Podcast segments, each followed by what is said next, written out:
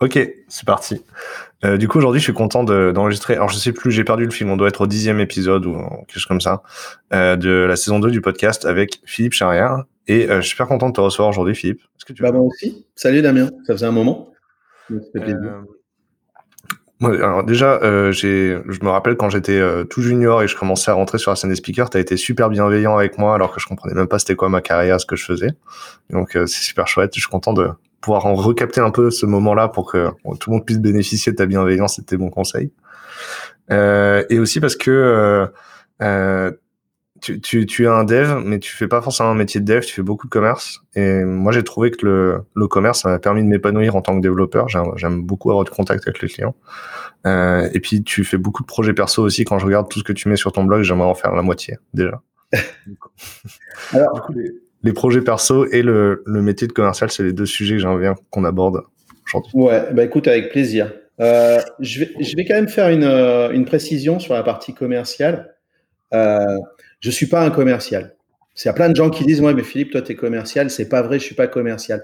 Je bosse avec les commerciaux.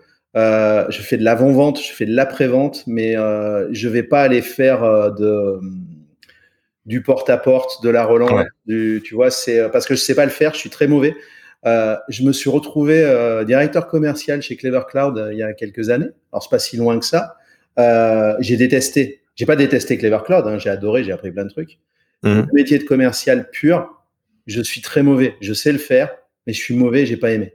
Par contre, bosser avec une équipe commerciale, marketing, même vendre. Des fois, je vends des trucs sans faire exprès. Mais il faut pas qu'on me demande de vendre c'est là où je serais le plus mauvais. Est-ce que euh, moi, je vends mal, quand je vends, si j'ai des objectifs ou des anxiétés, je vends mal parce que mes anxiétés, le client, il les sent. Tu vois Est-ce que c'est ça, c'est quelque chose que tu partages? Ouais, totalement. Et ce que j'aime bien dans la, enfin, si je devais redéfinir mon travail commercial, je le redéfinirais plus comme euh, créer du lien entre nos entreprises, tu vois, et créer du lien entre les gens. Et ça, c'est tout ce qui se passe en avant-vente et j'adore le faire effectivement. Ouais, c'est exactement ça. Alors moi maintenant, je fais quand je suis arrivé chez, euh, chez GitLab, comme j'étais le seul, on était deux en Europe, un, un solution architecte, donc normalement avant-vente, et un TAM, Technical Account Manager, après-vente. Donc moi, j'étais normalement après-vente, hein, donc c'est euh, récupérer les, les, conneries qui ont été vendues. Bon, on se débrouille pas trop mal, donc j'ai pas trop d'ennuis là-dessus. Mais après, faire le lien justement aussi entre les équipes du client et les équipes de chez GitLab. Mais comme on n'était que deux, je faisais aussi le job avant-vente. J'ai eu euh, un an et demi, on va dire, chez, chez GitLab où j'avais euh, deux casquettes. Et, et, je me suis éclaté, j'ai adoré. Alors après, euh, faire les deux en même temps, c'est un peu, c'est un peu ouf. Mais euh, c'est ces parties-là que j'aime bien. Et partir au, au feu avec un sales, c'est super sympa. Surtout quand le... Et ça, c'est une des rares boîtes où j'ai découvert, où j'ai trouvé ça. Surtout quand le sales c'est par vraiment qu'il a besoin de toi et toi, tu as besoin de lui. Donc, il y a une espèce de, de, de symbiose. Et du coup, les trucs sont automatiques. C'était comme si tu faisais une pièce de théâtre, mais t'as pas besoin de retenir ton texte, ça vient tout seul, en fait. Ouais. Je réfléchis. Hein. Est-ce que, parce que le, la partie après-vente, il y a des boîtes où ils appellent ça développeur advocate aussi. Hein. Euh, ouais, ouais. Alors après, euh, euh, c'est pareil. C'est un terme que ce soit. Alors, en fait, je m'en fous un petit peu des termes, mais parce que développeur advocate ou développeur euh, DevRel, il y a des gens qui ont tendance à tout mixer, il y en a d'autres qui vont te dire que c'est différent. Euh, moi, je fais un petit peu de développeur advocate, mais on m'a pas demandé de le faire et je le fais pour ma boîte, mais bénévolement. En vrai, si je te pose la question, c'est parce que les titres, effectivement, n'ont pas de sens. Donc, il ouais. qu'on aille derrière, sinon on reste devant. Quoi. Alors moi, je suis dans une équipe qui est pas la même, dans, ou dans un, j'aime pas le terme silo, mais euh, ça, euh, disons que je suis dans un. Une tribu? Ouais, une tribu, c'est pas mal. Ouais. Euh, ou un clan. Alors après, le côté clanique peut être dangereux, mais euh, moi, je suis dans ce qu'on appelle les customer success. Donc dedans, et, et, qui sont pas les sales en fait. Hein. Les customer success aident les sales, mais on est, on est à part. Et, et c'est ce qui est bien parce que du coup, tu as, as, un espèce de contre-pouvoir, mais de, dans un, d'une façon bénéfique. Euh, et c'est pas les sales qui vont dire au customer success qu'ils doivent faire et inversement.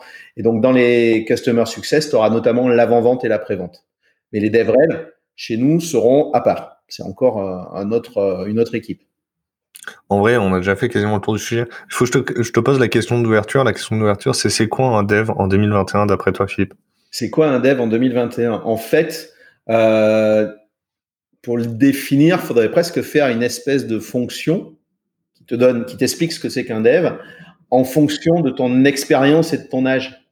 Moi, quand j'ai commencé, alors même si on en discutait tout à l'heure euh, en off, mais même si j'ai pas commencé réellement en tant que dev, que je me suis retrouvé technico-commercial, euh, après dans la même boîte, j'ai fait dev et j'étais que dev, ou j'étais à 100% dev, si tu veux. Donc là, je considérais que j'étais un développeur, je faisais du code. On me disait, tiens, tu as des choses à faire, et il fallait que je les transforme en code. Alors autant me dire que les notions de spec, euh, du ML, tout ce que j'avais appris en cours, ils en avaient rien à carrer. Euh, c'était, euh, fallait arriver à comprendre. Mais bon, quand tu discutes correctement avec ton chef de projet, ça peut, à l'époque, c'était en 95, ça pouvait passer. Ensuite, j'ai fait différentes expériences et avec les années, j'ai plus la, la, casquette dev. J'étais chef de projet, j'étais architecte, j'étais euh, avant-vente. Euh, j'ai même été, toujours été le, le, chef de projet, mais celui qui a un background technique par rapport aux autres. Ouais, ouais, parce que je, je pourrais pas, parce que chef de projet est un métier. On pourrait faire une table ronde là-dessus. Le chef de projet, pour moi, c'est un métier super stressant. Mmh. Et si tu n'as pas le background technique, alors je parle chef de projet en informatique, à moins d'avoir un, un, moral en béton armé, euh, s'il y a un truc qui va pas, tu perds pied parce que tu maîtrises rien et tu comprends pas ce qui se passe. Mmh. Et moi, là, si je me retrouve à pas comprendre ce qui se passe, je passe en mode panique et je commence à angoisser et ça va pas. Et puis, euh, donc, euh, je pense que c'est mieux dans notre métier que les chefs de projet, même les directeurs de projet qui font beaucoup plus de management, enfin de gestion, euh, et quand même un, un, un vernis, non plus qu'un vernis, une grosse couche technique, euh, mais, mais qui la, qui l'alimente en fait. Et ça te permet, puis ça te permet de mieux discuter avec tes équipes. Je me rappelle mon arrivée dans une boîte on me présente à mon équipe, ils sont dit, lui, il est chef de projet, de toute façon, il comprend rien à la technique. Et la première journée, quand je commence à faire le, tour des popotes, ramasser les compteurs et tout ça, il y a eu 100% de l'équipe qui a tenté, enfin, qui m'a raconté du pipeau, quoi. Euh, juste pour voir où jusqu'où tu vas ou? En fait, c'était, j'étais, euh, je gérais une, euh, une TMA donc tierce maintenance applicative, qui était en Java. J'avais jamais fait de Java, ben j'arrivais dans cette boîte, euh, la boîte d'où je venais, j'étais architecte.net, donc ça n'avait pas grand chose à voir, mais les logiques sont les mêmes. J'étais quand même plus vieux en plus que mon équipe. Et dans cette TMA, tu avais d'un côté des évolutions, donc c'était quelque chose que le client payait en plus, et de l'autre côté des anomalies. Euh, donc là, le client avait payé un forfait et il pouvait te mettre 1000 ou 10 000 anomalies, il payerait pas plus cher. Donc, ce qui était important, c'était de savoir euh, globalement en combien de temps l'équipe arriverait à produire. Donc, tu fais le tour des gens, tu vois avec eux pour chaque thème. Euh, à ton avis, euh, tu en as combien de temps pour le faire? Et euh, donc, il le, le, y avait un truc, je celui qui m'avait le plus marqué, c'était euh, il y avait quand tu saisissais des caractères euh, spéciaux comme mot de passe ça plantait le système d'authentification. Donc c'est globalement c'était juste une condition merdique euh, qui, manquait quoi. Et le, gars me dit il faut deux semaines pour corriger ça. Donc je me suis. si quand tu demandes le, le, même problème à cinq personnes différentes, combien de temps elles vont mettre pour le résoudre celui qui en connaît le moins, il va te mettre la plus grosse estimation, non? Ouais, mais après, il y a des. Les gars se disaient tous ingénieurs. Hein. Lui, en plus, le mec me disait euh, Je suis ingé, sors de l'INSA, euh, je veux pas être dev toute ma vie, je veux être chef de projet. C'est comme ça qu'il m'a accueilli dans l'équipe. Et lui, il me dit Il me faut deux semaines pour corriger la, la, les, les caractères spéciaux. Donc, je me suis assis à côté de lui. J'ai dit Écoute, je connais pas Java, mais a priori, tu bosses avec Eclipse. Viens en passant des bugs. Donc, il a passé le truc en debug et je lui fais bah, Ta condition, elle est là, corrige-la. Donc, il lui a fallu 30 secondes pour corriger. Donc, de 30 secondes à deux semaines, quand tu es un G, c'est du foutage de gueule. Est-ce que, euh, moi, à Lyon, enfin, je, suis pas à Lyon, mais est-ce qu'il y a beaucoup de gens à Lyon qui se baladent avec un badge, j'ai fait l'INSA, euh, je sais tout pas? Non, il y a eu une époque, euh, c'était rigolo parce que je faisais dans, dans cette boîte-là, justement, où j'ai eu, on m'a fait confiance et j'ai eu plusieurs métiers et, Et euh, parce que la TMA avait bien marché et que l'équipe, une fois qu'on s'est mis au point, certains d'entre eux sont encore des super copains. Quoi. Avant le Covid, on, se recroisait. Euh, le, je faisais passer des entretiens aussi. Euh, je m'occupais à, la fois d'une partie des, des, des, collabs sur la partie euh, gestion de carrière et je faisais passer des entretiens d'embauche. Et euh, souvent, euh, on recrutait des devs. Hein, et je, moi, j'aime bien demander aux gens qu'est-ce que vous voulez faire demain, quoi, ou en arrivant chez nous, qu'est-ce que vous voulez faire? Et les, les, les gars de l'INSA, les gars ou les filles, hein, me disaient, non pas les filles, surtout les gars, parce que je vais te dire le, truc après, me disaient, moi je veux être chef de projet tout de suite. Tu fais ouais, mais tu pas le, connais pas bien le métier, tu sais pas les impacts que ça peut avoir sur, euh, sur ta santé mentale entre guillemets. Euh, il dit et puis tu sais pas ce que c'est. Il fait non, ben nous en dernière année on a on a bossé à trois en trinôme et c'est moi qui commandais. Et ça c'était typique et à chaque fois c'était des mecs de l'INSA qui le faisaient. un jour je reçois une une nana qui sort de l'INSA. Donc, je me suis dit, elle va me sortir un chef de projet, machin. Et elle me dit, non, mais moi, chef de projet, j'en ai rien à foutre, peut-être dans cinq ans, voire plus. Pour l'instant, je veux faire du dev, je veux faire du dev, je veux apprendre, je veux comprendre. On l'a prise. Et la nana, mais elle a, elle a, elle a fait des trucs énormes. Alors, est-ce que c'est parce que c'était, je sais, elle avait une sensibilité différente, mais en tout cas, elle avait, en tout cas, elle avait une vision. C'était, j'ai fait une école d'ingé, c'est pour faire du dev, c'est pas pour aller m'enquiquiner tout de suite à vouloir être chef. Et, euh, et je me rappelle son client, euh, c'était une grosse boîte euh, qui, euh, qui, qui fait du transport euh, sur des voies ferrées. et en fait, chez eux, tu montes avec les années en, en termes d'échelon.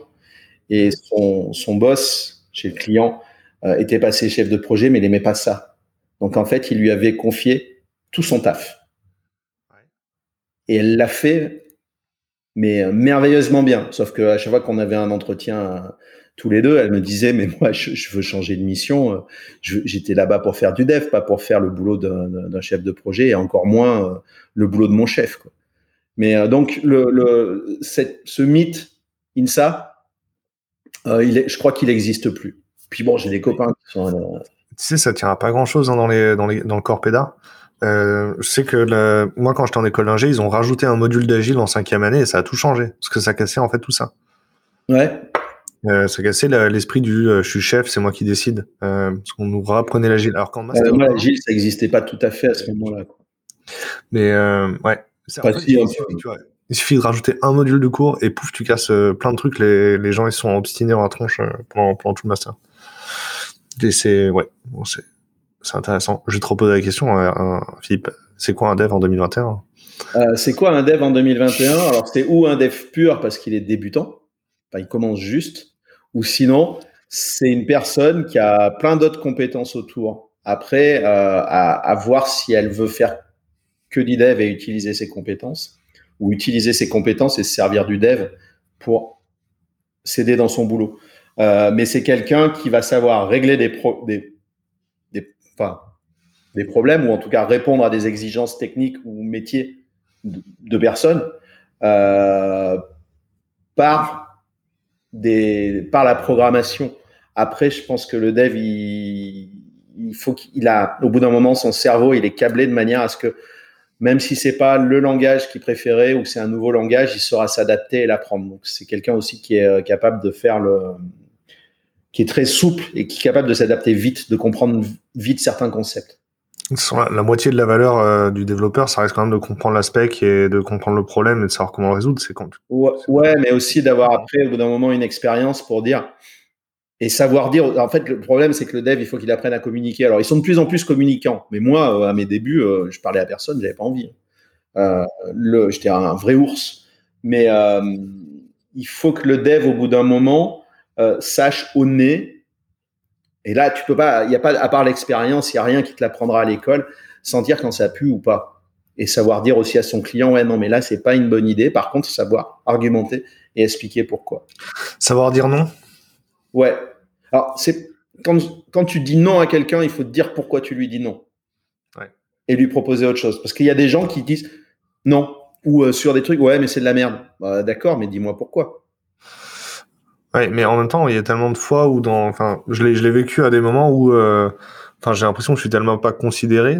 Euh, les specs, elles ont été faites sans moi. Les specs, elles sont débiles. Tu vois, enfin, je veux dire, il y a un moment où genre le scope du projet, c'est faire une appli mobile dans un Tomcat. Qu'est-ce que tu veux qu'on fasse à partir de là, tu vois?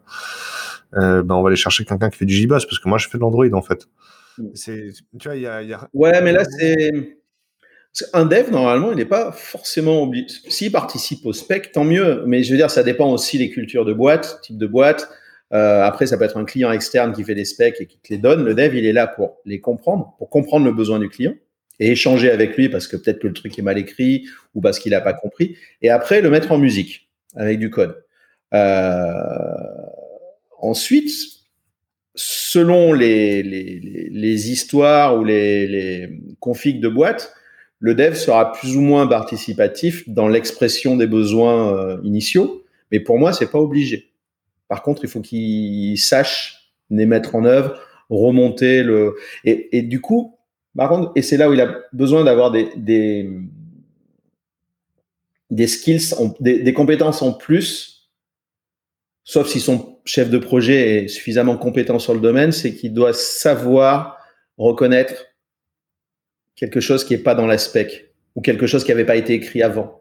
Il doit pas faire attention au code. Si, si on lui demande en plein milieu, tiens, il faut faire ça et que c'est écrit nulle part, faut pas le faire. Tu vois, c'est des, c'est des, mais c'est l'expérience aussi. Alors normalement, c'est le chef de projet qui est censé faire attention à ce que on leur demande pas d'en faire plus que ce qui avait été contractuellement signé, par exemple. Mais euh, le, le faut, faut savoir, euh, disons, faut savoir rester dans le cadre de ce qui a été demandé, ne pas hésiter à en sortir, mais à dire pourquoi si on pense qu'il y a une meilleure solution. Et puis pareil, pas vouloir monter des, usines à gaz, quoi, rester dans le simple. ça, me rappelle un projet en particulier sur lequel j'ai travaillé. Il y, a, deux choses dans ce que tu as dit qui me font penser à ça. C'est déjà le chef de projet, il n'aimait pas être chef de projet, il aimait passer du temps avec le client. C'est un très bon directeur de clientèle, je pense. Et il était obligé de faire chef de projet parce que personne ne le faisait. nous, on n'arrêtait pas de dire que c'était un, mauvais chef de projet, mais en fait, lui, il avait pas envie de faire ça. On avait juste pas demandé ce qu'il avait envie de faire.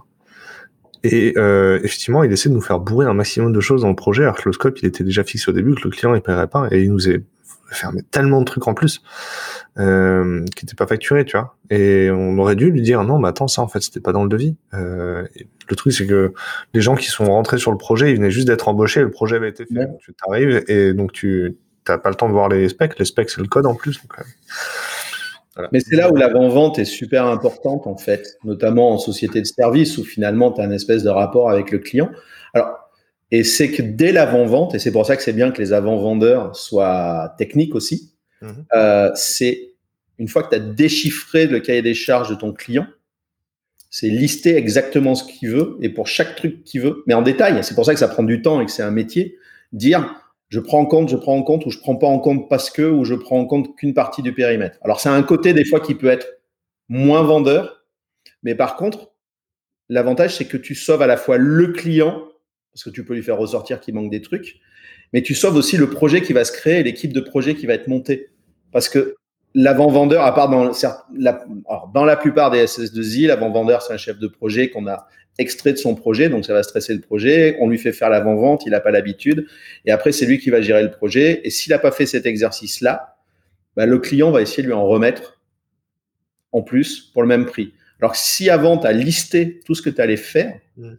et ce que tu n'allais pas faire, donc dès que tu vois trois petits points dans un cahier des charges, tu rajoutes une ligne en disant euh, bah ça euh, périmètre euh, pas complet ou machin, je fais pas. tu vas sauver le chef de projet qui reprend ou te sauver toi-même l'équipe.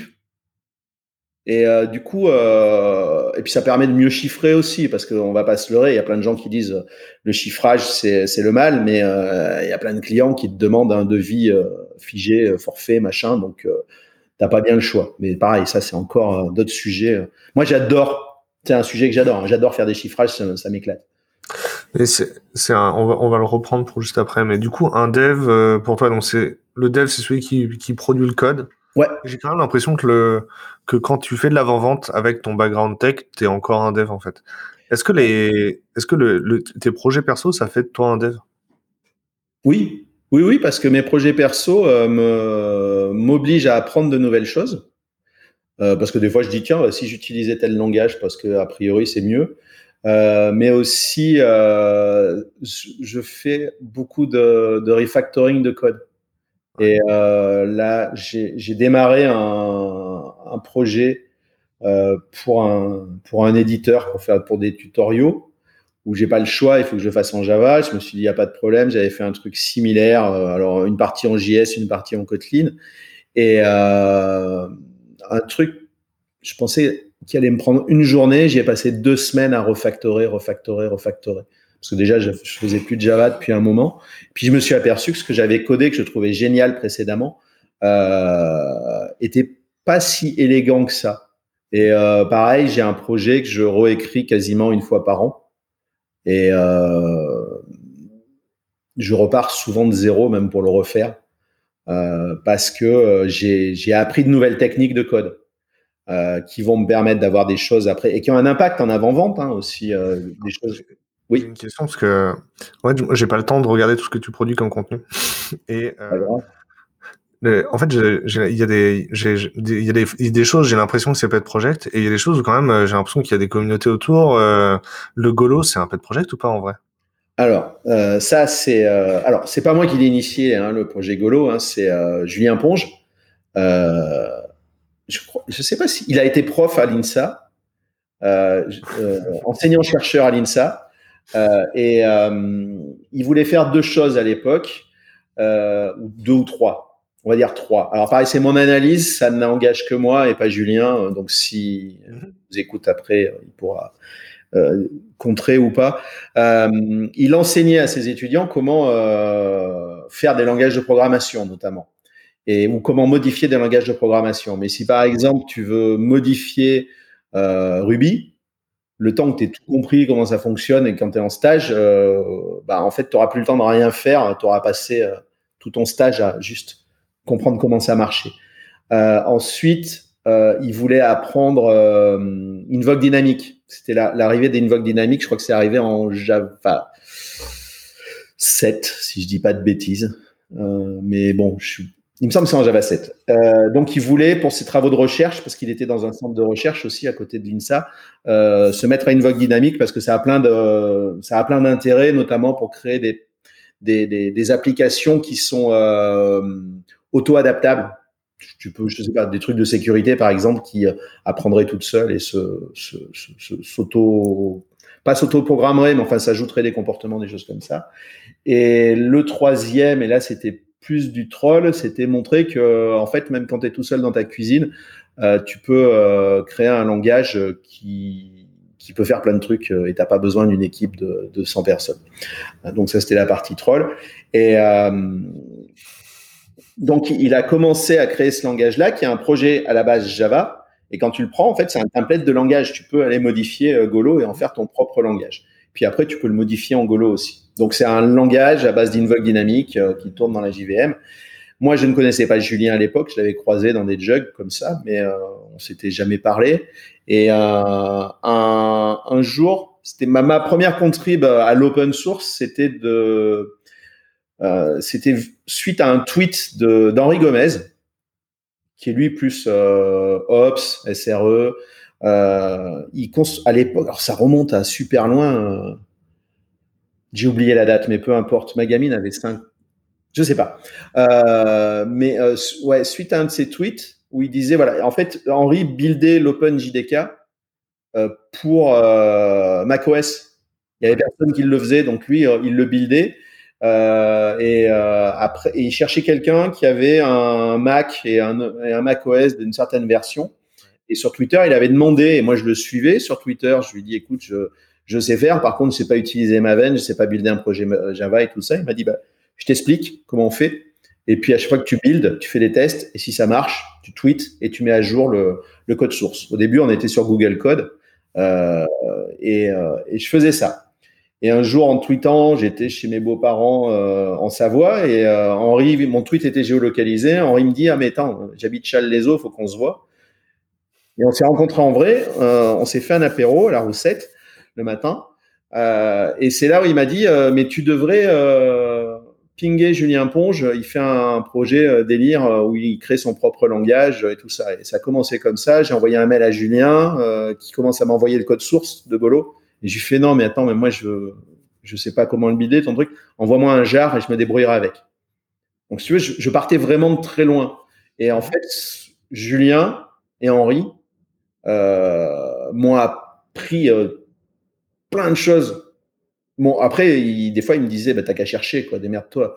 Euh, et ils m'ont poussé dans mes retranchements. Donc, il y a, en fait, il y a trois personnes à qui je dois, euh, mais je, dois beaucoup de choses à plein d'autres personnes. Mais mon, mon nouvel apprentissage, c'était mon époque où j'étais juste avant chef de projet, je voulais revenir à la technique.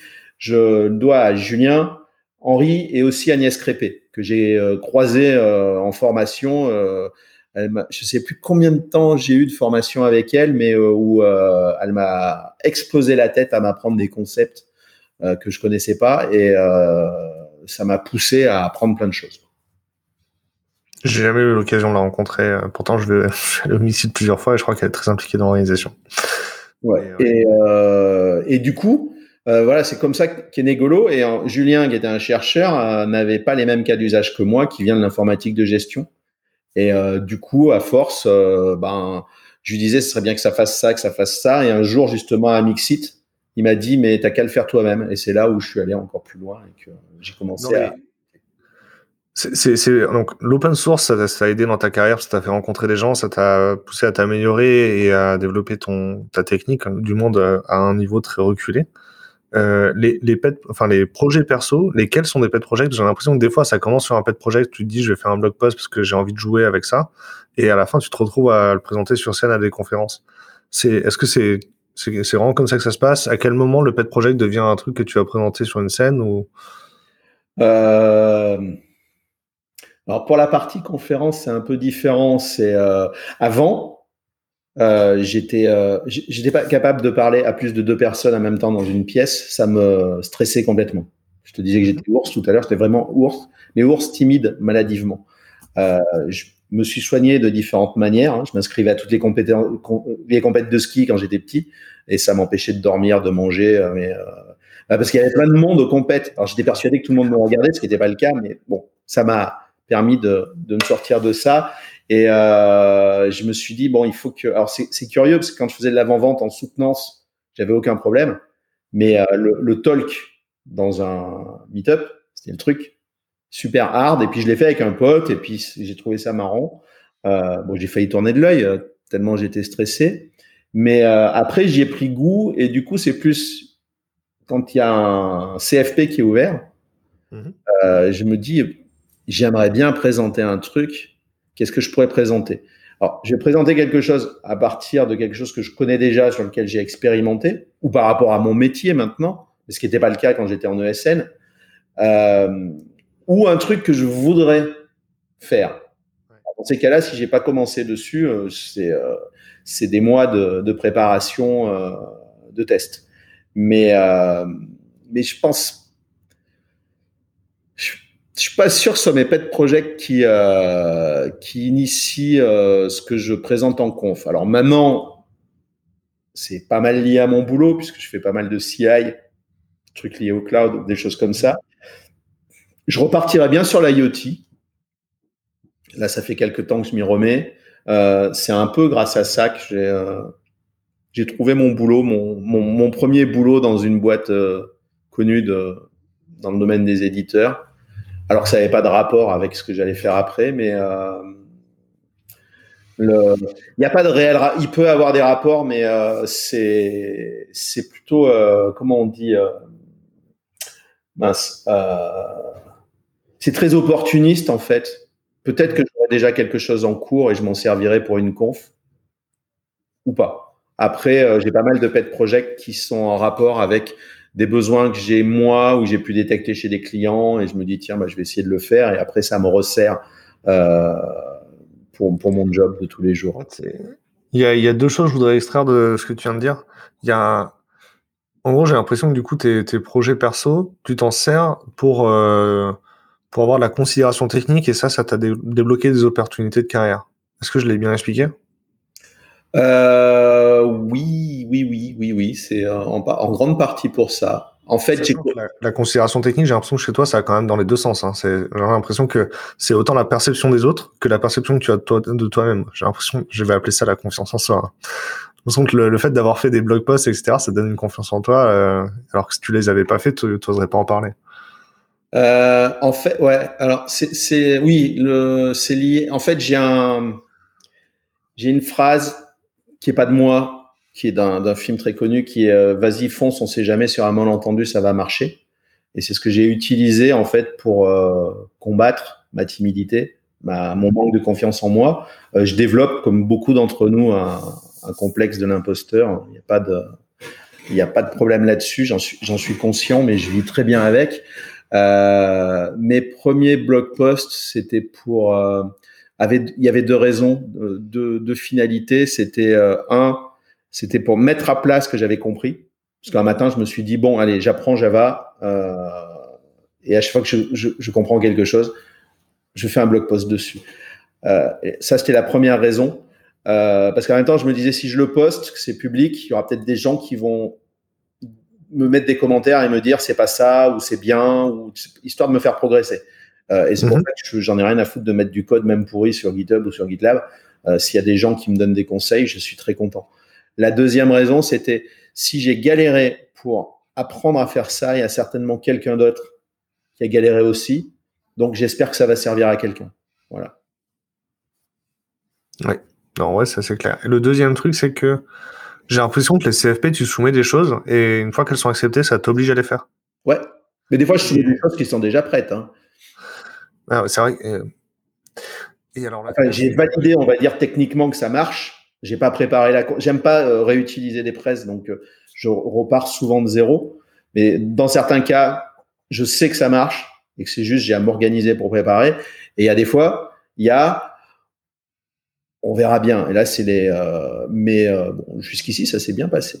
Et du coup, moi, c'est quelque chose que j'ai appris après. Tu vois, c'est-à-dire que en fait au début, je soumettais un truc que s'il était mais blindé euh, nickel, tu vois, euh, sur un CFP, alors qu'en fait, je me suis rendu compte que les, les, speakers qui sont dans le circuit, ils ont l'habitude de soumettre plein de choses et de voir ce qui est retenu. Et après, j'ai pris cette habitude-là de soumettre des sujets sur lesquels j'ai envie de préparer une conférence, tu vois, même si je sais que j'en ai pour 50 heures de recherche à le faire. Et ensuite, si la conférence, elle est retenue 5-6 fois, bah, je vais la faire. Et si elle est pas retenue plus que ça, je dirais aux organisateurs que je peux pas la faire, quoi.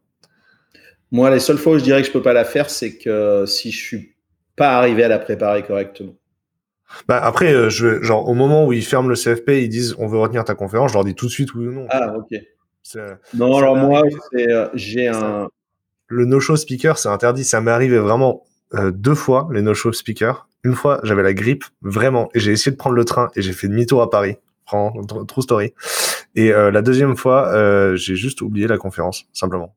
moi, ça m'est arrivé une fois. C'était la seule fois où j'ai été pris à des Vox en verre. Et je bossais pour une boîte qui était une boîte d'escrocs et où on s'est retrouvé. le patron est parti avec le fric et tout ça. Donc, on était un petit peu sans rien, à poil. Donc, j'étais obligé de, sans revenu, j'étais obligé de dire à Devox, désolé, je viendrai pas. Euh, la, fois où j'ai oublié en plus d'y aller, c'est parce que concrètement, on avait échangé sur ma boîte mail de chez Trip and Drive et moi j'ai démissionné. Six mois avant la conférence, j'ai dit ok, ouais. boîte mail pro, tu vois, et j'ai démissionné et j'ai perdu tous mes mails pro. Et puis en fait, du coup, ils devaient m'envoyer des communications sur mon mail pro, mais je les avais pas, tu vois. Et le pire, c'est qu'il y a quelqu'un à la conférence qui a retiré mon badge. Du coup, il pensait que j'étais là, les conférenciers. D'accord. Et donc, euh, vraiment, le, pire scénario du monde, genre, je me suis enflammé. Ouais. Je, je, pense que les organisateurs, ils ont gardé une, une, mauvaise image de moi pendant très longtemps après. mais euh, ouais, ouais, mais après. Euh, les équipes de Jenny Motion, elles sont montées sur la scène, elles ont fait un talk à la main levée et elles étaient trop contentes de le faire. Alors que, parce qu'ils étaient partenaires et ils n'avaient pas de sujet. Bah écoute, tant mieux. tant mieux, tant mieux. Mais euh, ouais, écoute, je. Ouais, donc des fois, ouais, le, le, sujet est rarement préparé à l'avance. Euh, parce qu'en plus, euh, moi par contre, si je suis pris, je dis oui tout le temps. Alors, des fois, j'ai regretté. Euh, j'ai eu des années fastes où, en fait, on m'a dit oui à toutes les confs et, euh, et je me je mangeais mon chapeau en me disant mais pourquoi j'ai pourquoi j'ai dit oui à tout le monde quoi? C'est euh, après, y a un... et c'est ce besoin de reconnaissance qui joue un petit peu et puis en même temps je t'avoue que je prends un kiff formidable quand je suis sur scène à présenter quelque chose et après j'avoue que dans les confs euh, le fait de pouvoir euh, voir les copains, rencontrer des gens, discuter, échanger, euh, c'est c'est quelque chose que j'ai adoré, quelque chose que j'aimais pas faire avant parce que je, je parlais pas aux gens. Et une, ma, une de mes premières vraies confs, ça a été au Jug Summer Camp. Mmh. Je suis arrivé la veille au repas speaker où je me retrouve avec des euh, des, des euh, qui y avait? Il y avait David Gageot, il y avait euh, Arnaud Héritier, enfin j'étais dans mes petits souliers et il y a eu une telle bienveillance de la part des speakers pro, enfin en tout cas ceux qui avaient de la bouteille vis-à-vis de moi et de ceux qui étaient des, des petits nouveaux qui arrivaient que euh, ça m'a enlevé toute ma timidité. Mon premier Jack Summer Camp m'a fait arrêter de stresser euh, avant d'aller en conf en fait. Et, et moi ça m'est arrivé de refuser des conférences juste parce que j'ai plus d'argent. Hein. Il y, a, il y a, un moment où euh, les gens se rendent pas forcément compte que les speakers sont pas des frais systématiquement. Et, ouais. euh, moi, ça, il y a une année où j'en ai eu pour 2500 euros de frais en, en déplacement, tu vois. Bah, il y a un moment où euh, tu, tu, viens de dépenser, euh, admettons, 80 balles en billet de, de, de, train et 50 balles en hôtel si tu dors pas trop bien, et puis il y a que 20 personnes à la conférence, bah, t'es dégoûté, tu vois. Ouais. C'est quand t'es salarié et que t'as pas un gros salaire, c'est relou quoi. T'es fait chier. Ah oui non ça, ça, a un coût. Alors j'ai eu de la chance. La plupart du temps, je suis arrivé à toujours me démerder pour le faire financer par ma boîte. Euh, ouais. il, y a eu quelques exceptions euh, où j'ai dit bon écoute euh, de toute façon j'ai besoin d'aller prendre l'air. c'est comme si je partais en week-end. Mais oui oui ça c'est pas donné quoi. Surtout si si tu veux le faire dans des conditions correctes. Parce que si, quand tu es en tant que speaker, euh, tu as l'exercice de talk quand même qui est, euh, qui est pas anodin. Euh, si tu es mal logé, si t'as pas bouffé, enfin plein de trucs, bah, tu feras pas une bonne prestation de toute façon. Donc, euh, ouais. Typiquement, les Devox, moi, le troisième jour, à chaque fois, je suis éclaté. Hein, parce que je dors mal les deux jours, les deux nuits. Le troisième ouais. jour, je suis par terre. Quoi. Ah bah, je, bah, les, moi, je me souviens des Devox à l'époque Clever c'était épuisant. Ah ouais. Bah en plus le stand de Clever, tu vois du monde. Hein. Bah, il y a ça, ouais. Et puis après, euh, le problème, c'est que euh, ils, ils, sont non-stop, euh, mes amis Clever. Donc, ah non, et, non, je suis pas... Quentin, il, est, il, est, il a l'air non-stop, mais en vrai, il dort entre 6h et midi, non? Non, ouais. Maintenant, il, bah, il a, il, ouais, il, a, il tient bien. En fait. C'était rigolo parce que il tient plus longtemps que moi, je pense, le soir. Moi, j'essaye de suivre, tu vois. Euh, mais le matin, je serai plus en forme que lui. Est-ce que c'est avec toi qu'on s'est retrouvé dans une boîte de nuit chelou à Toulouse? Ah si, je suis sûr. Oh oui. oui. Mais c'est là, oui, oui, oui, oui, oui. avec euh, Manu Demey. Ah ouais, quel enfer. Euh... Ah oui, énorme. C'était énorme. Attends, il y avait Manu et puis il y avait Étienne des comic strips. Ouais, ah, mais oui, on... ah oui, oh, pff, je me rappelle du début de soirée. J'étais arrivé un peu en retard et vous aviez déjà tous bu. Ouais. Et là, c'est probablement la pire prestation que j'ai faite le lendemain. Ah bah, le lendemain, on est arrivé à, on est, je pense qu'on est tous arrivés vers 10 heures. Euh, on avait raté la keynote et on est arrivé, on avait la gueule de bois. Alors c'était une idée de merde en fait. J'ai fait mon talk, je l'ai fait jusqu'au bout. La démo a presque marché, mais euh, je me souviens, j'avais la clim en face de moi qui me, qui m'aidait à tenir, mais j'étais tout vert. J'ai, euh, passé un an à, dans toutes les autres confs à, à, montrer aux autres orgas de, de conférences que, en fait, je pouvais aller une soirée et ne prendre qu'une bière et aller me coucher tôt. Quand j'ai été repris au DevFest euh, Toulouse, ils m'ont dit on espère que tu seras plus en forme cette année. C'était euh, un non mais en plus mais même moi hein, j'étais triste parce que déjà tu arrives à 10 heures euh, alors enfin il y a de la conférence elle est bien elle est bien organisée. Il y a tu vois qu'ils ont tout mis sur place. T'as raté déjà une heure du truc. Ouais, non non on, a, on est un peu abusé. Mais c'est la faute d'Étienne Étienne si tu nous regardes. Et surtout qu'Étienne du coup il faisait, il faisait ses signatures et ses dédicaces de 9 heures lui ouais ouais ouais mais c'était euh, mais après c'était rigolo. Attends Étienne après je crois que c'était au Def ensuite DevFest Nantes la fois suivante, on l'a mis de force dans un taxi, on l'a fait non, non, maintenant on arrête de te suivre, on va tous se coucher. Euh, il a une santé. Il, il pouvait rien euh, arriver de bien euh, après minuit, en fait, ce soir-là. C'était. Ouais, ouais, mais en plus, moi, j'avais pas remis les pieds en boîte de nuit depuis des années. Quoi. Bah ouais, en plus, enfin, je, je me rappelle, il y a quelqu'un qui avait voulu frapper euh, Manu. je m'étais retrouvé à arrêter une main comme ça, c'est genre à, dans la boîte. Mais j'ai fait euh, mon, mon dernier talk au DevFest Toulouse commence par un slide où il y a notre photo à nous trois ou nous quatre, avec des bandeaux noirs sur les yeux pour pas qu'on nous reconnaisse, en disant désolé.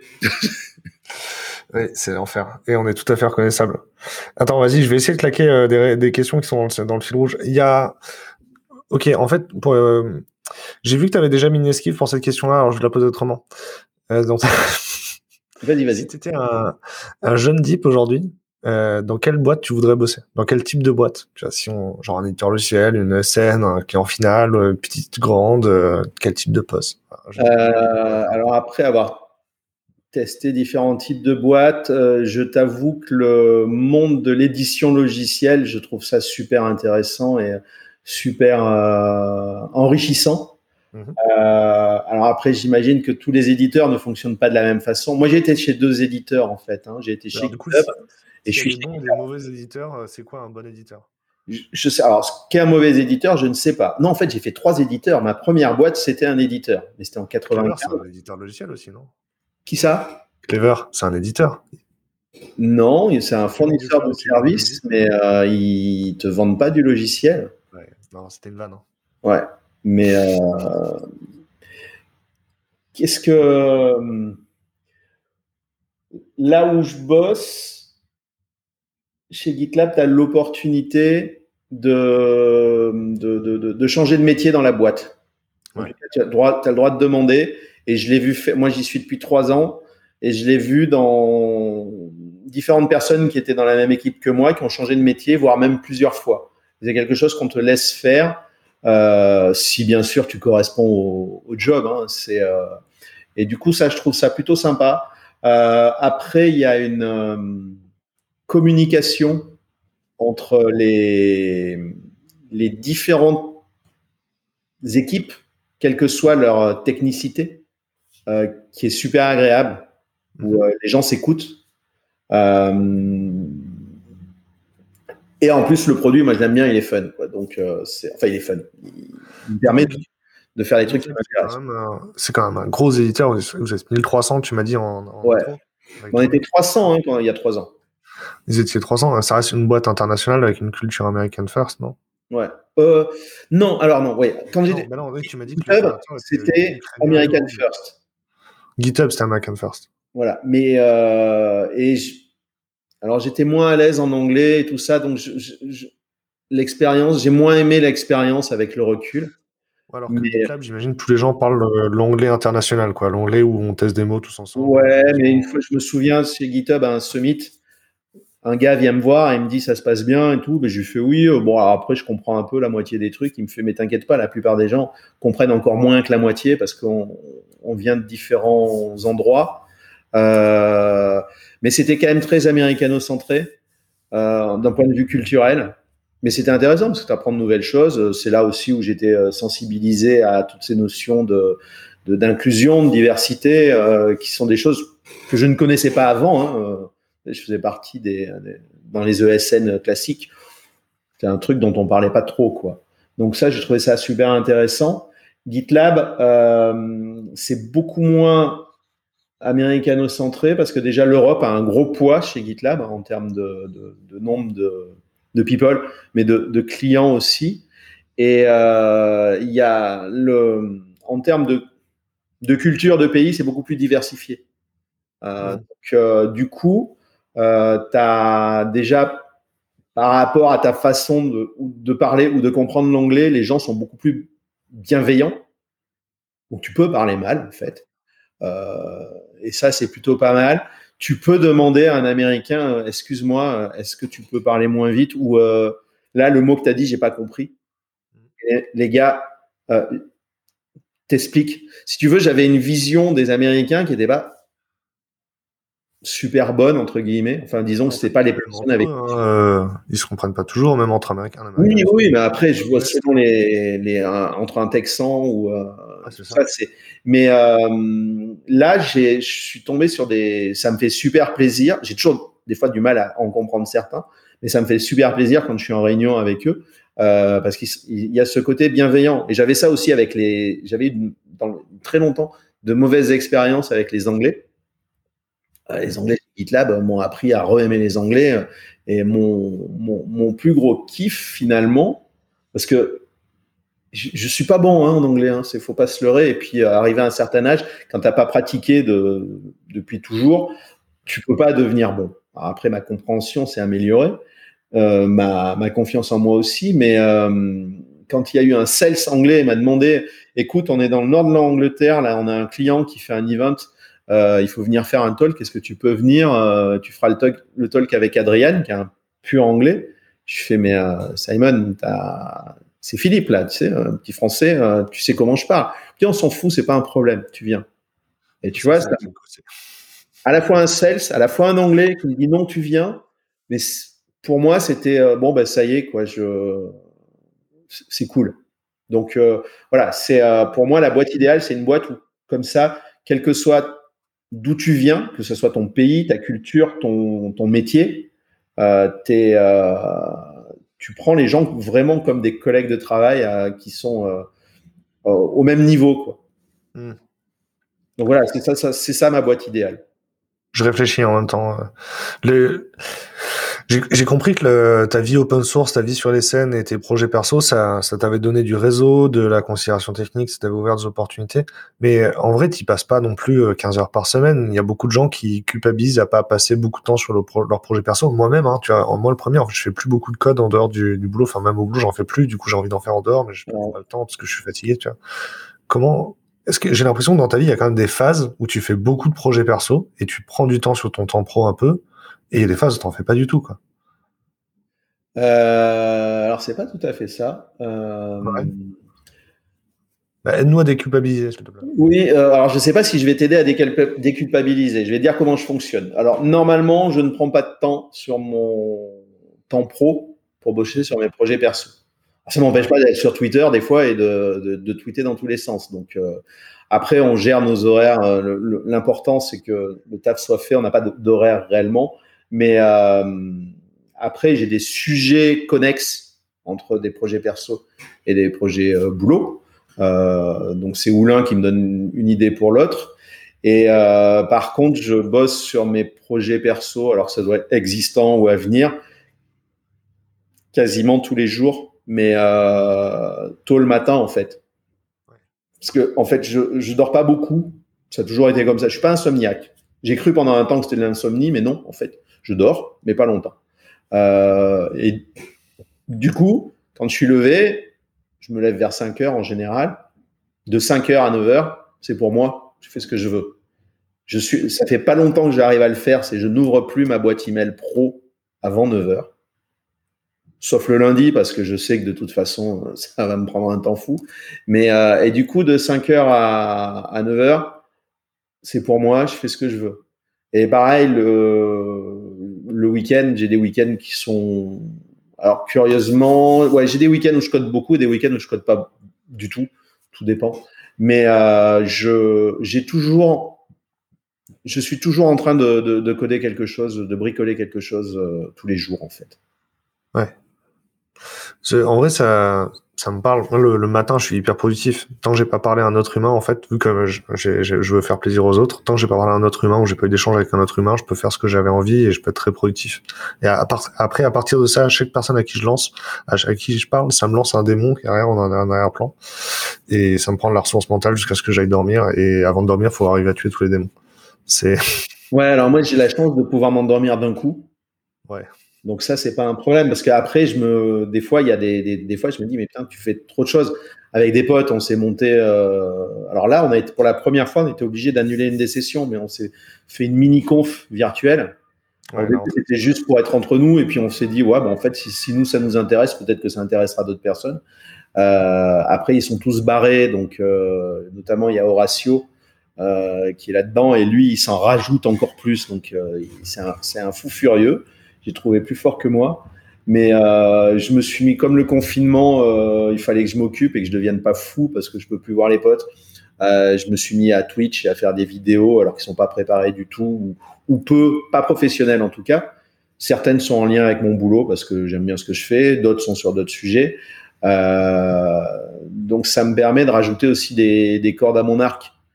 par exemple, des fois, j'ai des clients qui me disent ouais, on aimerait bien on aimerait bien être formé à GitLab CI, euh, machin. Je fais, bah, si vous voulez, je vous mets en relation avec les professional services, ils font les formations. Ah ouais, mais on aimerait bien être formé, mais gratuitement. Euh, alors moi, non plus, il m'est arrivé de donner des formations à la place des professional services, mais c'était payant. Et normalement, c'est pas mon job. Mais je leur dis, bah, moi, j'ai fait des vidéos sur tel sujet, tel sujet. Donc, montrez-les à vos gars. Puis peut-être que après, vous aurez envie d'aller plus loin. Donc, j'arrive à, à lier l'utile à l'agréable. En fait, c'est mon, c'est un de mes credos parce que de toute façon, à l'époque, l'informatique, c'était pas, je voulais pas en faire mon métier, c'était un, c'était un hobby. Ouais. C'était normalement, je voulais faire de la biologie, je voulais être vétérinaire. Bon, après, je me suis retrouvé en école de commerce, mais c'est, euh, on, peut, on peut se tromper. Euh, et du coup, et j'ai de la chance parce qu'en fait, moi, l'informatique, ce que je fais tous les jours, c'est, ça m'amuse. Ça me permet de supporter le boulot. Faut que je te pose la, question de clôture. C'est quoi ton, ton ingrédient secret pour être heureux? Euh, C'est parce qu'en fait avec euh, avec mes collègues, on est en train d'écrire un livre. Ça s'appellera le Handbook We Love Dead. Ouais. D'accord? Euh, et dedans, on veut citer les gens qu'on a rencontrés cette année et mettre l'ingrédient indispensable de cet invité à chaque fois pour être heureux dans sa vie pro et perso. Alors, je crois que pour moi, euh, et ça fait pas forcément longtemps que je le sais réellement. Peut-être que je le savais inconsciemment, j'en sais pas.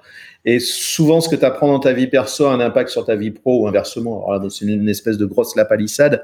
Mais je pense que cette, euh, cet ingrédient, euh, pour moi, c'est la bienveillance. Mm-hmm. Et à la fois, c'est la bienveillance des autres. Mais si toi-même, tu cultives une bienveillance, euh, ça va donner l'exemple aux autres ou ça va en tout cas leur faire plaisir et ils vont peut-être faire pareil. Et, euh, et, du coup, quand tu te retrouves dans un, groupe où tu as une bienveillance omniprésente, ça aide énormément, même si les personnes du groupe n'ont pas forcément les mêmes avis sur différents sujets. On parle souvent, de, depuis quelques années, on entend parler d'inclusion, de diversité, et ça te génère des échanges, euh, des fois euh, violents, voire même toxiques, parce que les gens ne sont pas compris.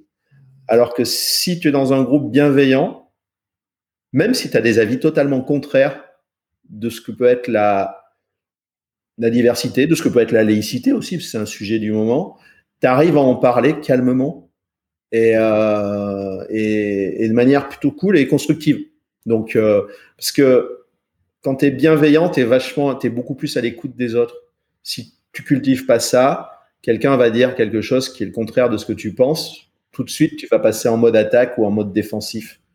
Alors que c'est tellement plus simple de discuter gentiment de, de ses problèmes, de ses idées, de, machin, et tu t'aperçois que des fois, euh, en fait, tu pensais exactement la même chose que la personne avec qui tu discutais, tu n'avais juste pas la même façon de le dire.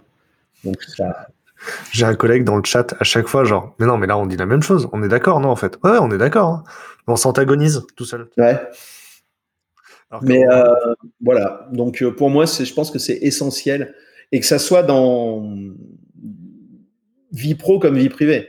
Euh, c'est en plus si tu as ça au boulot, tu vas être plus zen. Donc ça fait que quand tu sors de ton scope boulot pour retourner dans ton scope vie perso, eh ben, tu es plus zen aussi avec les gens qui t'entourent. Et puis de toute façon, c'est quelque chose aussi qu'il faut apprendre euh, à tes enfants.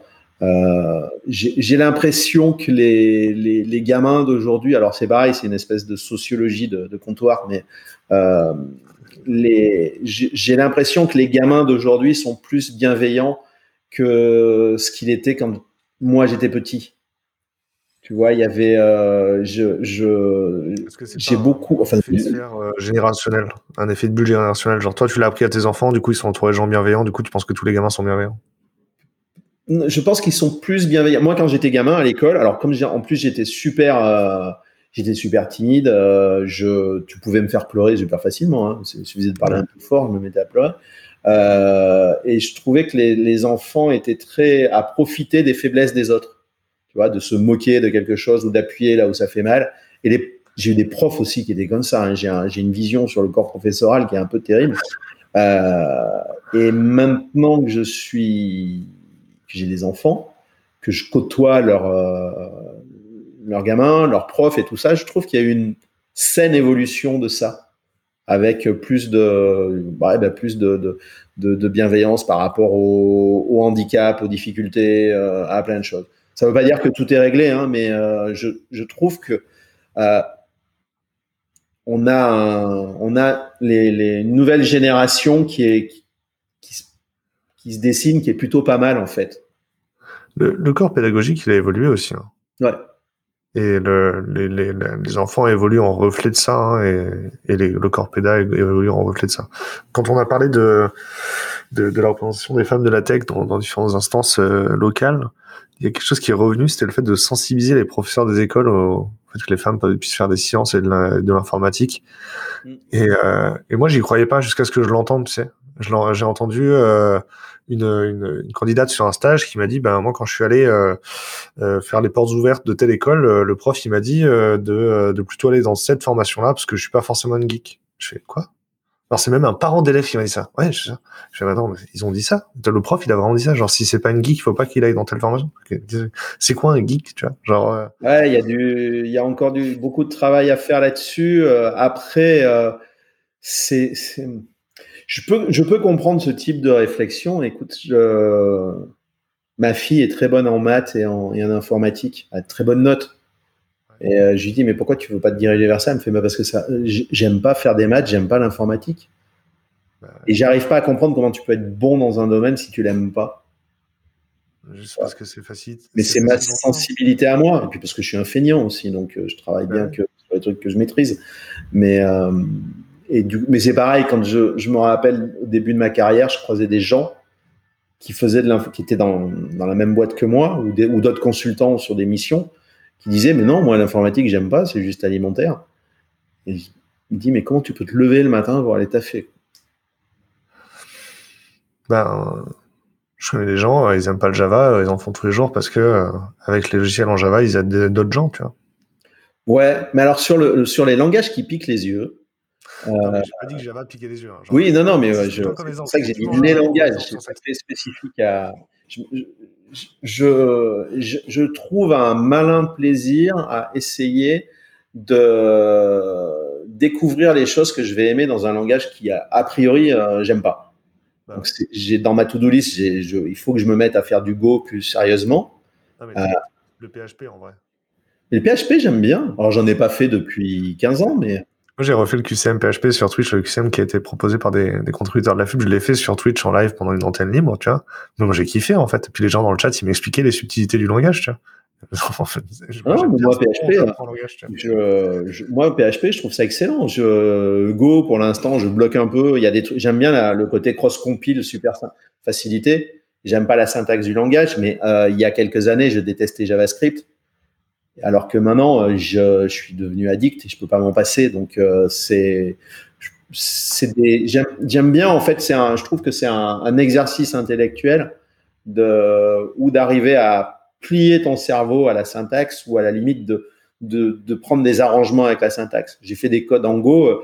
Je pense que la communauté euh, Go me, crucifierait sur un mur euh, s'ils voyaient mon code. Mais par contre, moi, je me suis amusé.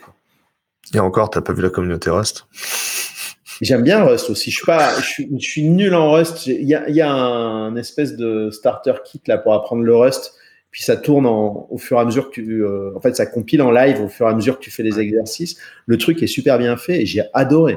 Alors, il y a certains passages, notamment, je crois, sur les macros, où j'avoue que euh, mon cerveau a bugué. Je suis arrivé à faire le truc, mais j'ai pas tout compris. Mais euh, j'aime, je trouve la syntaxe de Rust dans le peu que j'ai vu, plus lisible que la syntaxe de Go. Mais c'est pareil, c'est très personnel. Donc, ton ingrédient secret, euh, je, vais, je vais résumer, ton ingrédient secret, c'est euh, la bienveillance. Euh, merci, tu dois être le huitième invité sur neuf à, à dire ça. Bon, bah, ça me rassure. Je vais devoir inviter des, des invités qui, où je vais changer la question. J'ai demandé pourquoi la bienveillance à la place. Euh, et moi, j'ai vraiment euh, compris genre ton rapport avec les projets perso, l'open source, les, ton réseau pro en dehors du, de, ton, de ta boîte, euh, et ce que tu fais avec ces gens-là. Ça t'a alors déjà, faut, faut dire que du coup, c'est accessible aux juniors. Ce que tu as fait toi, tu, tous les juniors peuvent le faire. Et surtout, je comprends que ça t'a permis de, d'évoluer dans ta carrière. Et donc, c'est, quelque chose qui doit parler aux gens expérimentés. il y a beaucoup de gens en poste depuis longtemps qui se demandent comment sortir de leur poste. En fait, faire des trucs, euh, faire ces choses-là, ça te permet de changer de poste ou de changer de carrière. Ah ben, complètement, ça te permet d'apprendre de nouvelles choses. Quand j'étais euh, dans la boîte, tu sais, tout à l'heure on parlait des ingénieurs INSA, euh, bah, toujours dans la même boîte, comme je faisais des entretiens de carrière annuels de, des, gars, il y en avait qui venaient me voir en me disant Moi, j'en ai marre de ma mission, euh, je veux faire du C Et je disais Mais euh, est-ce que tu as commencé à regarder comment ça marchait? Et la réponse était Mais c'est pas à moi de regarder comment ça marche, c'est à vous de m'envoyer en formation. Je dis Sur le papier, oui, tu as raison, mais si ton pote à côté, le week-end, il fait du C Sharp, quand il va lever le doigt en disant Moi, je connais, c'est lui qui sera fait sur la mission et pas toi. Et la personne ne voulait pas comprendre ça. Et en fait, tout ce que j'ai appris en dehors m'a toujours permis de. J'ai été formé par des boîtes, mais pas souvent. Mais tout ce que j'ai appris en dehors m'a permis d'avoir les jobs que j'ai eu ensuite. Parce que j'étais. Oui, mais moi, monsieur, je connais. Ou j'ai essayé, machin. Alors que un commercial qui va dire à son client euh, écoutez, euh, on a cette personne qui a une tête bien faite, euh, elle a jamais fait de C Sharp, mais on va l'envoyer en formation. Le client va lui dire ouais, mais moi j'ai besoin de quelqu'un tout de suite, quoi. Donc euh, c'est, il faut pas attendre y a de, que ta boîte te forme. Il y a des boîtes qui le font très bien, hein, c'est euh, et euh, ça c'est cool. Mais j'ai une grosse culture ESN, hein, donc avec de, de, mauvaises habitudes. Si tu comptes sur ta boîte pour te former, de toute façon tu seras pas pris sur l'émission parce que tu seras pas formé tout de suite. donc il faut, faut que tu apprennes. Il y, a, il y, a, le discours de l'ESN qui dit que tu dois prendre ton, perso, ton perso pour te former. Ça, ça, il est faux. En vrai, c'est, enfin, le, si, si l'ESN a besoin que tu te formes au .NET, c'est à elle de te former. Par contre, c'est vrai que si toi, tu prends l'initiative de te former sur une techno, tu redeviens maître de ta carrière.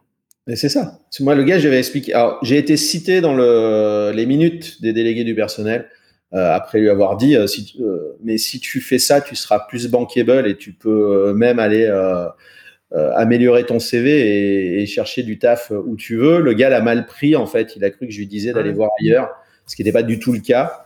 Euh, que j'imagine les syndiqués doivent péter un câble assez vite là-dessus. Ouais, mais m'ont cité plusieurs fois. Alors, mais après, les gars en question sont revenus me voir euh, quelques mois après en me disant, mais en fait, tu avais raison, quoi. Et euh, le, si tu veux, as, as, eu la bonne explication, en fait, avoir la main sur comment gérer ta carrière, il faut que tu sois proactif. Et il faut pas que tu attendes tout de l'entreprise qui t'embauche. Euh, après, il y a des boîtes qui sont mieux que les autres, hein, donc, euh, mais euh, si tu te formes pas, ça viendra pas tout seul. Il y avait, je me rappelle la première. 15 jours de congé et faire du. La première conf à laquelle j'ai assisté, c'était Mix IT, la première, la première édition de Mix IT. Euh, et la keynote d'ouverture était faite par euh, Nicolas Martignol, qui expliquait que maintenant, avec Internet, tu as accès à plein de contenus, voire même des formations, euh, et pourtant c'était il y a longtemps, hein, Mix IT, mais des formations qui sont pas excessivement chères. Donc, investis une partie de ton argent pour te former. De toute façon, et, quand je dis investi, je parle d'investissement, ça sera rentable à un moment donné. Ouais. Parce qu'en fait, au final, ce que, ce que tu as appris, toi, c'est des choses qui sont inaliénables. L'entreprise peut pas te les prendre. Mm. Tu les emmèneras partout avec toi. C'est un peu comme euh, la bouteille d'eau à l'aéroport. Tu la bois et elle est dedans. Voilà. Et j'ai eu souvent des, des gens, hein, quand je faisais les, les, entretiens, qui disaient euh, Ouais, mais moi, je veux être ça ou je veux être ça, et puis je veux gagner plus et machin. Et ouais, bah, donne-toi les moyens d'eux. C'est ça. Euh en vrai, euh, c'est parce que tu es bienveillant que tu arrives à le dire comme ça simplement. Euh, mais si t'étais pas bienveillant, ce serait extrêmement flippant. oui, oui, oui, mais euh, le... un peu à côté, euh, aide-toi, aide-toi toi-même et. Mais je suis, j'ai pas honte de le dire, c'est ça, ouais, aide-toi toi-même, le ciel t'aidera. Hein. C'est à un moment donné. alors, si tu as des gens autour de toi bienveillants, ils vont t'aider à progresser. Mais le coup de pied aux fesses, euh, des fois, il faut que ce soit toi qui te le mette. Et puis, si tu attends des autres qu'ils te donnent plus, mais que ça vienne gratuitement, entre guillemets, euh, le plus souvent, tu n'auras rien. Donc, si tu veux si tu es content de ta situation, tu bouges pas, tu fais ce que tu veux. Si tu veux aller plus loin, tu es obligé de bah, d'investir, de dépenser de l'énergie. Après, il faut pas oublier un autre truc aussi, euh, parce que je, discutais avec une copine justement sur des sujets de de diversité, d'inclusion, et euh, copine en l'occurrence qui est beaucoup plus jeune que moi. Et euh, on était avec un autre pote qui avait à peu près le même âge que moi, et on lui a dit, mais euh, il y a un truc, je crois que tu te rends pas compte, c'est qu'il y a un problème d'inclusion avec les vieux. dont je me mets, je me mets dedans. Hein. mais quand tu es tech, informaticien entre guillemets, et que tu as un certain âge, si tu t'es pas bougé le cul à apprendre plein de trucs, euh, et ben si tu veux changer de job, ça va être super dur. Et si ta boîte a décidé qu'en fait ils allaient se séparer de toi, ça sera encore plus dur. Alors que si tu as tout un bagage, tout un ensemble de, compétences, euh, ça sera plus facile pour toi de rebondir. Moi, c'est pour ça que des fois j'ai accepté certains métiers que je voulais pas faire en fait, mais j'avais pas trop le choix. Je voulais pas rester sans rien faire non plus, euh, mais j'en ai quand même tiré parti. J'ai appris de nouvelles choses et ça me permet de les, valoriser ou de, rebondir sur certains sujets. Euh, et je pense que c'est intéressant pour euh, bah, les seniors parce qu'en fait, moi, dans ce que j'ai pu, alors je suis moins dans le monde de la société de service, je sais moins comment ça se passe, mais j'ai été dans des grosses boutiques où tu t'apercevais que les gens qui avaient mon l'âge que j'ai à, l'époque ne savaient faire qu'une chose, et j'ai su après que, ben, pour X raisons, quand euh, ces personnes-là étaient dehors, elles en ont chié pour. Euh, je suis désolé, je parle mal. Euh, ça a été dur pour elles pour retrouver du taf, quoi. Donc. C'est vrai. On a vu des gens faire des reconversions, alors que en fait ils faisaient du Java 6 en centre de service en TMA depuis 10 ans, et puis ils font une formation rapide, un bootcamp sur Angular, et paf, ils changent de vie, quoi. Oui, ouais, mais il y, y a, ça, et puis après ça peut être pas que du, du technique. Hein. Moi, je me suis retrouvé dans dans une boîte à être le, le directeur adjoint marketing. Parce qu'en fait, si, on veut faire plaisir aux syndiqués, il faut quand même dire euh, que ce que, ce que tu fais comme euh, formation perso, aujourd'hui, ça a été quand même vachement libéré, parce que Loco déjà peut financer les choses, c'est son job, un hein, Loco, de financer des choses qui vont faire que tu changes d'entreprise dans la filière. Et euh, le, le, CPF aujourd'hui, c'est quand même vachement plus accessible qu'il y a 20 ans. Quoi. Le DIF, c'était pas ça. Hein. Oui, oui, tout à fait. Le CPF, tu peux trouver des formations et c'est le CPF, c'est ton argent, tu peux l'utiliser pour euh, investir dans ta personne et euh, te débloquer des opportunités de carrière. Alors que toi, à l'époque, tu acheté avec ton, ton argent les formations en ligne, quoi. Ouais. Mais je continue à m'acheter des formations en ligne. J'ai tout un stock euh, que de formations en ligne que j'ai toujours pas suivi, bien sûr. Mais c'est, mais le, le, le, side project est quand même un, un bon moyen de se former à quelque chose. Tu pars d'un truc tu vas trouver des gens dans la communauté qui vont te donner des conseils. Tu écris dessus. Euh, et ça te permet d'apprendre plein de choses, voire même après de dire tiens, bah, je vais faire une presse euh, en conf dessus. Euh, ce qui est bien, c'est dans ces cas-là, si tu es débutant sur le sujet, c'est de te faire accompagner par quelqu'un pour faire la presse. Tu fais la presse à deux avec quelqu'un qui est plus spécialiste. Tu vois, moi j'avais fait ça pour la partie K3S et Knative. J'ai un pote, il est spécialiste Kubernetes, il donne des formations Kubernetes. Et moi, j'avais défriché le sujet sur Knative et on est allé faire la presse à deux. Donc, euh, il y avait un qui démocratisait et l'autre qui était la caution. J'ai fait des, j'ai organisé. Alors, ça a dû faire hurler des fonctionnalistes euh, de, la scène française entre guillemets, mais euh, j'ai dispensé des workshops Scala, mais je le faisais avec un pote de chez Lunatech qui, euh, lui, euh, est, et euh, fait du Scala depuis des années. Mais il avait visé tous les exercices que j'avais fait et il m'avait dit ouais mais non ça pour des débutants c'est parfait c'est comme ça. Donc moi je faisais passer le workshop. Lui quand il y avait des questions difficiles il s'en occupait. Et et puis ça passait quoi. Ouais. En vrai je suis obligé d'arrêter l'enregistrement. Ah oui moi je peux je peux parler je peux faire la journée on aurait pu t'enregistrer deux heures de mon conseil, mais il y a un contrat entre, entre nous et les auditeurs, c'est que le podcast, il doit durer 45 minutes. On a, on a mis 20 minutes de rap déjà. c'est déjà excellent. Mais moi, je suis fasciné et tout ce que tu dis est extrêmement euh, précieux. Euh, et euh, merci beaucoup pour tout ça. Bah, merci à toi. Je, ça me fait plaisir de discuter. en vrai, je suis content de voir que tu es en forme aussi et que tu as pris du recul sur tout ça et que tu arrives à le restituer de manière super concise comme ça, parce que c'est énormément de travail en fait. Alors, concise, je sais pas, mais euh, restituer, j'aime bien. Bah, c'est, j'ai, quand même l'impression que tu as, pris le temps de digérer toute ta vie pro et aujourd'hui tu nous en as restitué un, un gros morceau et c'est, en vrai, c'est très digeste, je trouve. Bah, écoute, tant mieux. C'était cool. C'était le compliment pour fermer. Euh, merci de m'avoir aidé à enregistrer ce podcast pour la pour faire la promotion de l'enquête. Euh, en vrai, on en a presque pas parlé, mais euh, tu, je sais, tu m'as dit avant en off que tu avais fait. Elle est, est-ce qu'elle est bien cette enquête? Ouais, elle est bien. Elle est bien. Euh, je, il y a, y a, plein de, je, je sais pas ce que j'aurais rajouté, parce que comme je disais, je suis plus un, un dev, je suis quelque chose et dev. Il y a des fois c'était trop centré dev pour moi entre guillemets quoi mais euh, je la trouve euh, ça ça pose bien les des questions qui te font réfléchir. Enfin des questions qui te font poser d'autres questions. Donc euh, ouais ça aide bien à se positionner je trouve. Ouais en vrai il y a 50 personnes par semaine en ce moment qui la passent notre objectif c'est d'arriver à 1000 répondants sur l'enquête et d'avoir 40 personnes de reçus sur le podcast euh, mais il y a une astuce. Hein, là, ce, ce, mois-ci, normalement, on enregistre le premier podcast vidéo, donc on va recevoir six invités d'un coup sur une journée. ça va nous permettre de monter plus vite. Je pense qu'en septembre, on sera, on sera sur les 40 invités et les, et les 1000 répondants à l'enquête. C'est et à chaque fois qu'on a un nouvel invité, en vrai, il y a, ça augmente le volume de répondant à l'enquête. C'est très cool. C'est cool. Bah ouais. Bah c'est, c'est chill comme projet. Ça me prend un peu de temps.